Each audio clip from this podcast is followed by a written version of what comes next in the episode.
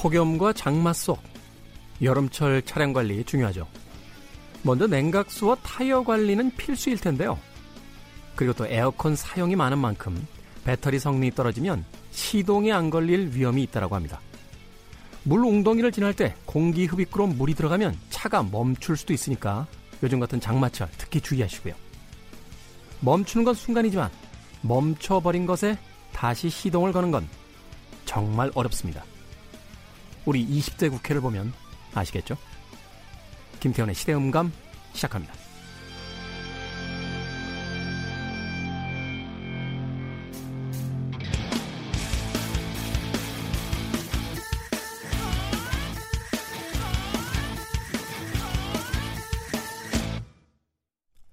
그래도 주말은 온다. 시대를 읽는 음악 감상의 시대음감 김태훈입니다. 자, 여름철인데요. 어, 우리나라처럼 이제 사계절의 변화가 심한 나라들은 특히 이 차량을 관리하는데 좀 더 많은 신경을 써야 된다고 합니다. 어, 최근 기사를 하나 가져왔습니다. 안전한 빗길 운전. 일단은 와이퍼라고 불리우는 이 뭐라고 하나요? 빗물 이렇게 청소기? 잠깐만. 우리가 북한도 아닌데 굳이 모든 걸 다 한, 한 걸로 할 필요는 없잖아요. 그냥 와이퍼. 네. 적어도 1년에 한 번에서 두 번은 이 상태를 확인하고 교체를 해주는 게 좋다라고 합니다. 그러고 보니까 저도 최근에 비가 많이 와서 이 와이퍼를 작동을 시키면 이 왼쪽 와이퍼인가요? 이 고무가 많이 닳아서 그런지 이렇게 따르따따딱 따따따딱 이렇게 이렇게 긁히면서 빗물이 잘 닦이질 않아서 어, 교체를 해야겠다라고 생각을 하고 있었는데 1년에 한두 번 정도는 어, 상태 확인하고 교체하는 게 좋다. 특히 여름철에 특히. 네. 그리고 에어컨하고 히터에 들어가는 필터 있잖아요. 통상적으로 6개월이나 또는 만 킬로 주행 시마다 교체하는 것이 일반적이라고 합니다. 이 봄철엔 미세먼지가 특히 많기 때문에 아, 그 미세먼지를 다 흡수한 뒤에 여름철쯤 됐을 때 필터를 교체해 주는 게 좋다라고 하는군요. 특히 에어컨 필터는 이게 아마 성능에도 네, 영향을 주는 것이기 때문에 어, 에어컨 바람이 시원하지 않다라고 하면 필터를 한 번쯤 바꿔보시는 것도 어, 좋다라고 하는군요. 또 타이어, 네. 기사를 가지고 장난친 거죠. 타이어는 항상 타이어드하다라고. 참 머리 좋으신 분들 세상에 많은 것 같아요. 어, 마모 정도, 공기압 이런 거 특히 신경을 써야 된다고 합니다. 어, 저도 얼마 전에 타이어 교환했는데요. 그 타이어가 어, 노면에 닿는 쪽으로 펑크난 거는 바람이 조금씩 이렇게 빠지는 그렇기 때문에 사실 이제 급하게 터지는 경우는 그렇게 많지 않은데 이 옆면 쪽에 상처가 심하게 나거나 찢어지면 타이어가 주행 중에 터지는 경우가 생긴다고 합니다. 그러니까 항상 그 고속도로라든지 이 장거리 가실 때는 타이어를 한 번쯤 꼭 체크를 하시는 게 좋을 것 같습니다.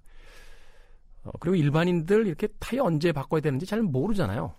네, 저도 사실 처음엔 잘 몰랐는데 그 옆면에 이렇게 뭐 삼각형이나 뭐 돌기나 이렇게 원형처럼 어, 마크가 있어서요. 이제 그게 달 정도까지 오면 뭐 바꿔야 된다. 이런 기준이 있다라고 하니까 카센터에서 한번 어, 물어보시길 바라겠습니다. 특히 이제 빗길에 어, 중요한 게 수막 현상이 생기기 때문에 이거 아마 경험해 보신 분들 계실 거예요. 저도 예전에 한번 20대 때인가요? 멋 모르고 운전하던 시절에 비 오는 날 좀 과속했다가 이 물 웅덩이를 이렇게 지나가는데요. 차가 그 빙판에서 스케이트 미끄러지듯이요. 휙 하고 나릅니다. 순간적으로 머리털이 쫙 섰어요. 네. 어, 빗물이 고여 있는 어, 물 웅덩이 지나가지 않는 것이 최선이라고 하고요. 특히나 이 비가 많이 쏟아지고 노면이 젖어 있을 땐 어, 급가속이나 급감속에 어, 주의해서 운전을 해야 된다. 라고 이야기하는군요. 또 여름철에는 타이어 공기압을 좀 낮춰야 된다라는 속설이 있대요. 이 뜨거운 열기 때문에 타이어의 그 공기가 팽창하는 효과가 있어서 그런데 어, 타이어 제조사 전문가들의 이야기는요. 그냥 적정 공기압을 유지하면 된답니다. 이걸 뭐 여름이 됐다고 해서 공기압을 좀 빼고 겨울이 왔다라고 해서 공기를 더 집어넣고 이렇게 번거롭게 하실 필요 없이 항상 적정 공기압을 유지하면 아, 여름과 겨울에 네, 다 소용이 된다라고 어, 이야기합니다. 장마철 차량관리법, 네, IT조선의 기사를 어, 참조해서 여러분들께 이야기해드렸습니다.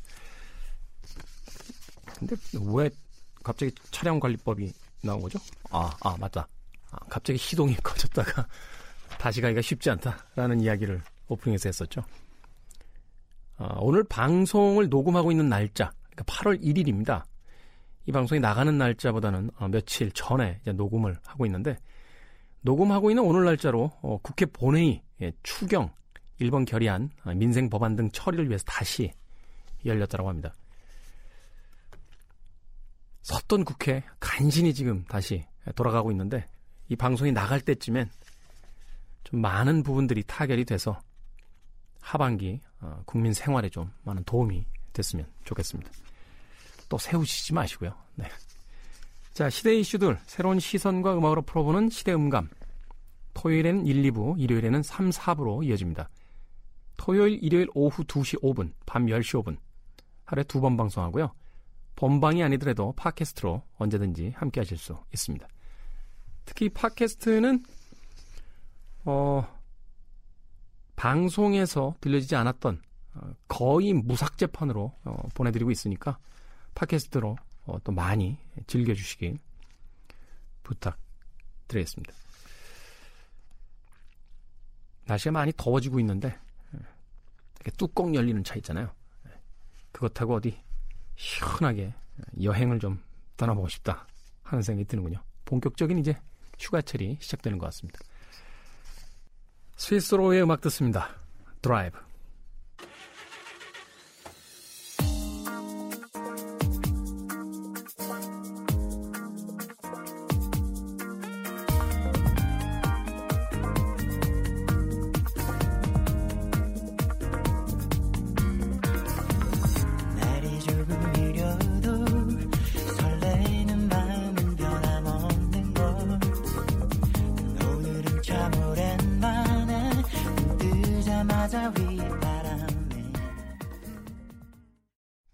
김태훈의 시대 음감 함께하고 계십니다.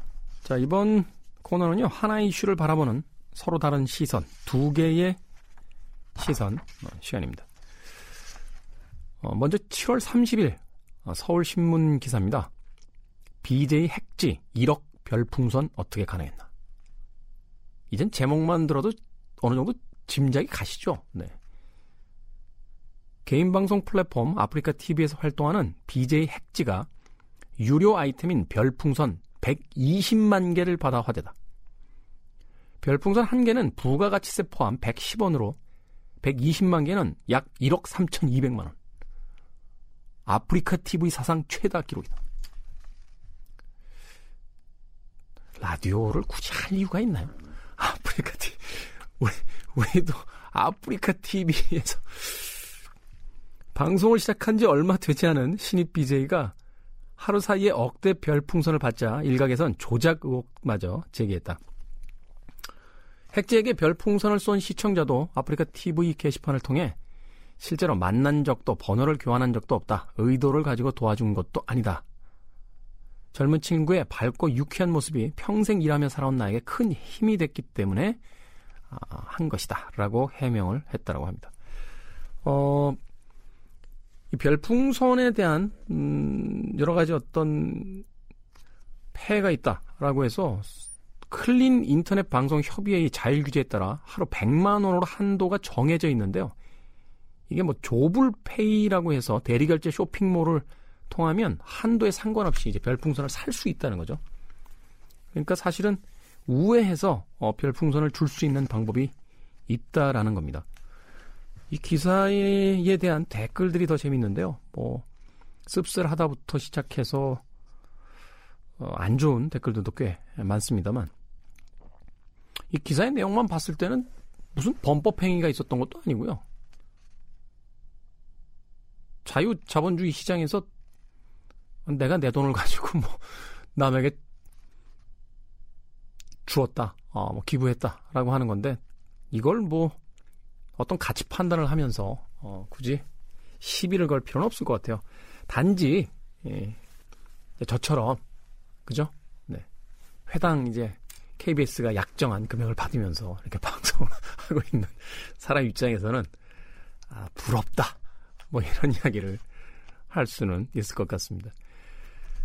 어, 여기에 대한 음, 또 하나의 어, 기사가 있습니다. 이 핵지에 대한 기사는 아니고요. 중앙일보에서 7월 31일 보도한 기사인데요.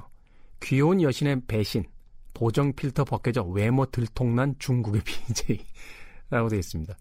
보정 필터를 사용해서 인터넷 방송을 하며 많은 팬을 모은 한 중국 여성의 외모가 뜻하지 않게 노출됐다고 영국의 BBC가 30일 보도했다. 이 여성이 젊은 여성일 거라 생각했던 팬들은 중년 여성이 화면에 나오자 망연자실했다라고 한다. 중국 최대 온라인 라이브 스트리밍 플랫폼 더 우이에서 활동하는 여성인 차오 비로는 방송 중 자신의 실제 외모가 드러나지 않게 평소 필터를 쓰며 방송을 해왔다. 일부 열혈 청취자들은 그를 귀여운 여신이라고 불렀다. 그런데 어느 순간 차오비러의 필터가 작동을 멈춰 시청자들은 그의 실제 얼굴을 볼 수 있게 됐다. 차오비러는 VIP 채널로 입장한 이들이 집단 퇴장한 뒤에야 무슨 일이 일어났는지를 알게 됐다고 한다. BBC는 차오비러가 젊고 매력 넘치는 소녀가 아니라 중년 여성이라는 것이 드러났다라고 전했다. 네. 이 사건은 중국에서도 큰 화제가 돼서 BBC에 따르면 이를 소개하는 게시물의 조회수는 6억 회를 넘었다라고 합니다. 네. 기사에 보면요, 어, 실제의 그 차오비러의 모습과 필터를 사용해서 변신한 이게 가능해요? 이렇게 이렇게 할 수 있습니까? 이게 어떻게 되지? 응? 아니 이건 그 체형이나 피부 보정 정도가 아니고요. 그냥 다른 사람이에요. 이런 필터가 실제로 있다는 거예요.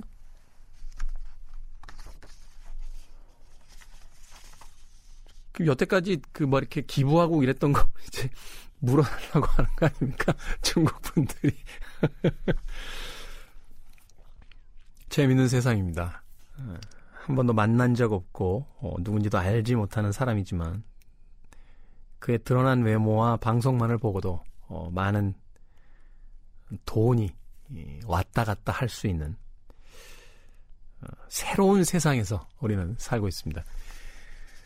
세상이 점점 변해가는데 예, 그 변하는 가치들 속에 아, 예전에 가치 판단을 들이대는 것도 그렇게 맞는 것만은 아닌 것 같습니다.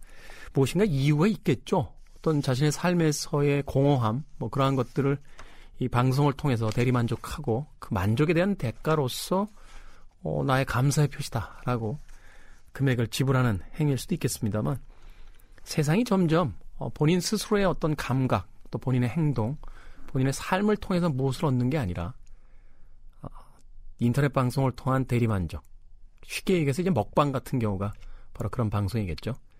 그리고 SNS를 통해서 어, 남의 삶을 감상하는 것으로서 또 내 삶을 채워나가는 방, 아, 방식. 과연 어떤 것이 어, 우리의 삶의 진짜 모습인지 또 가치가 있는 것인지에 대해서 생각해 보게 되는 그런 기사였습니다. 두 개의 시선이었습니다.